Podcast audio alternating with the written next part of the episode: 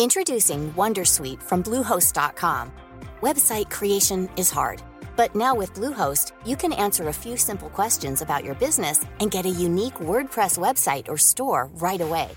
From there, you can customize your design, colors, and content. And Bluehost automatically helps you get found in search engines like Google and Bing. From step-by-step guidance to suggested plugins, Bluehost makes WordPress wonderful for everyone. Go to bluehost.com/wondersuite.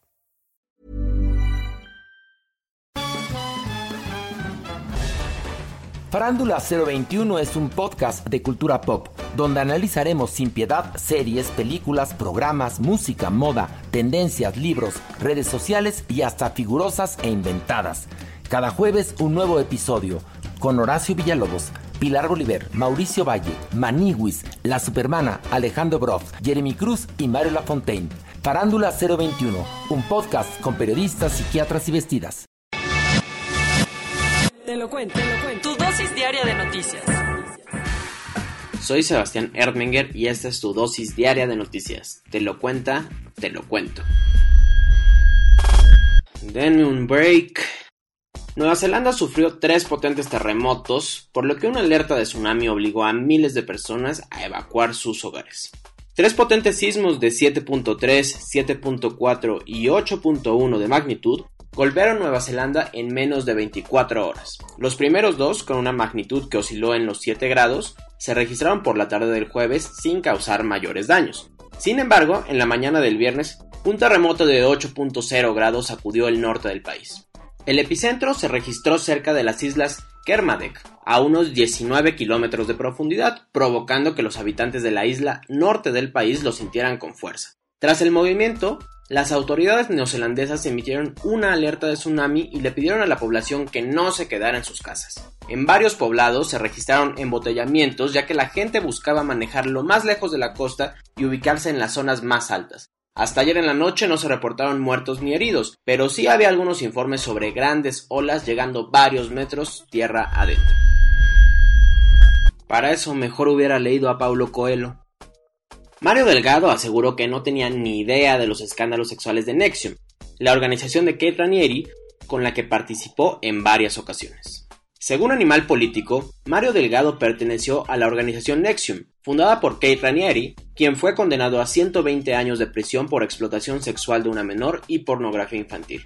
El dirigente nacional de Morena pagó 50 dólares mensuales para pertenecer a la Sociedad de Protectores, una organización hermana de Executive Success Program, una capacitación donde se enseñaban los postulados de Ranieri. Según alumnos que también estuvieron en las sesiones, el presidente de Morena tomó varias clases cuando Clara Luz, la aspirante morenista a la gobernatura de Nuevo León, era coach estola amarilla en dicha organización. La respuesta, según Mario, ha tomado muchísimos cursos y diplomados buscando su crecimiento personal y profesional, entre ellos los de la Sociedad de Protectores, pero nunca, nunca supo todo lo que había detrás. En una nota aclaratoria, el morenista dijo que él asistió de buena fe, pero que fue engañado. Además, aplicó el no investigan, calumnian, frase que usó ayer AMLO para referirse a la nota que publicó el New York Times sobre las acusaciones de violación contra Félix Salgado Macedonio.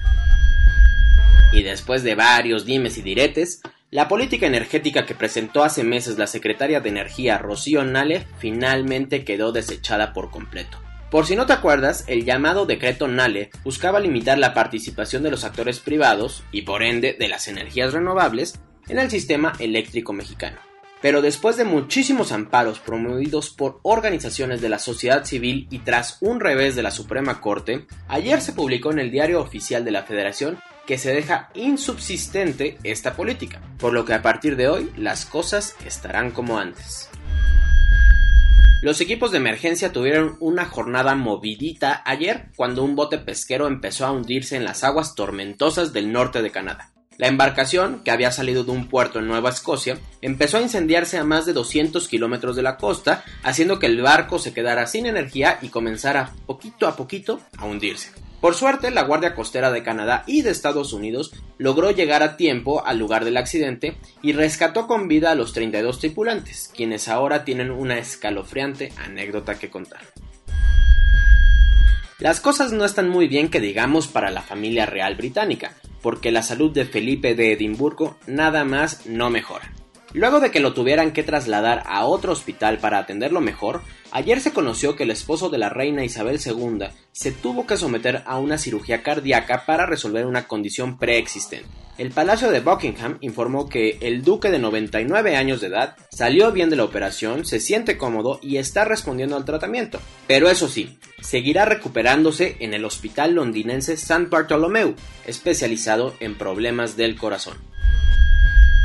En SpaceX ya estaban cantando victoria luego de que su prototipo SN-10 aterrizó con éxito en Boca Chica, Texas, después de una prueba de altitud que alcanzó los 10 kilómetros. Sin embargo, 8 minutos después del aterrizaje, el cohete de la empresa de Elon Musk empezó a sacar llamas y finalmente explotó en su plataforma. Los equipos de emergencia lograron apagar el fuego rápidamente y hasta ayer la empresa aún no daba detalles sobre las causas del incidente. Con el SN-10, SpaceX busca llegar a la Luna y a Marte, pero por lo visto, pues aún les faltan afinar algunos detallitos. Aston Martin, una de las escuderías más icónicas del automovilismo, finalmente está de regreso en la Fórmula 1. Para celebrar este nuevo ciclo, la marca británica de automóviles hizo la presentación de su AMR21, el monoplaza con el que correrán el tetracampeón Sebastián Vettel y Lance Stroll, el joven piloto hijo del millonario Lawrence Stroll. Pero los pilotos no estuvieron solitos, que digamos, porque Tom Brady y Daniel Craig, quien ha manejado muchísimos Aston Martins interpretando a James Bond, se sumaron a la fiesta con la que se da la bienvenida a la escudería, que no corría en el máximo circuito desde 1960. Corona News Global. A nivel global ya hay más de 115.578.000 casos y hasta ayer en la noche al menos 2.567.000 personas habían muerto. En México, 2.112.508 personas han enfermado de COVID-19 y desafortunadamente 188.866 han muerto. Esto quiere decir que en un solo día se registraron 822 nuevos fallecimientos y 7.521 contagios. Lo bueno, entre comillas, es que se pusieron 31.185 dosis. Sí, solo esas. Por lo que 2.676.035 personas ya han sido vacunadas. El Estado de México ha sido la entidad más afectada por la pandemia y según datos oficiales, uno de cada siete mexiquenses que se contagiaron de coronavirus lamentablemente fallecieron. El INAI ordenó a cuatro secretarías del gobierno mexicano y a la propia presidencia de la República que dé a conocer todas las pruebas de COVID-19 que se han realizado sus titulares y altos funcionarios. Tras una reducción en los índices de mortalidad y contagios, Baja California pasará a semáforo amarillo a partir del próximo lunes 8 de marzo. ¿Qué implica esto? Pues que restaurantes, casinos, bares y antros podrán abrir al 50% de su capacidad. De las más de 4.5 millones de dosis de vacuna que ya han llegado a México, solo se han aplicado cerca de la mitad, por lo que solo el 2% de la población mexicana ya ha recibido al menos una inyección. La Asociación Mexicana de Instituciones de Seguros informó que la pandemia ya es el segundo siniestro más caro en la historia de México, después del huracán Vilma que azotó las costas mexicanas en 2005. Y se están dando con Tokio. En una muestra más de las tensiones entre la Unión Europea y AstraZeneca, Italia bloqueó la exportación de 250.000 dosis de la vacuna que iban a ser enviadas a Australia. Con 1.910 muertes, Brasil registró ayer el día más mortífero desde que empezó la pandemia. Debido a que operó a un 31% de su capacidad, Lufthansa reportó pérdidas récord por 6.700 millones de euros durante el 2020. Lo peor que planea llegar al 90% de las operaciones que tenía en 2019, pero hasta mediados de esta década. La Unión Europea ha detectado ofertas fraudulentas para vender la vacuna contra el COVID-19, las cuales ya ascienden a los 14 mil millones de euros. Hasta aquí tu dosis diaria de noticias. Yo con esta me despido, soy Sebastián Erdmenger y espero que disfrutes este fin de semana. Hasta la próxima.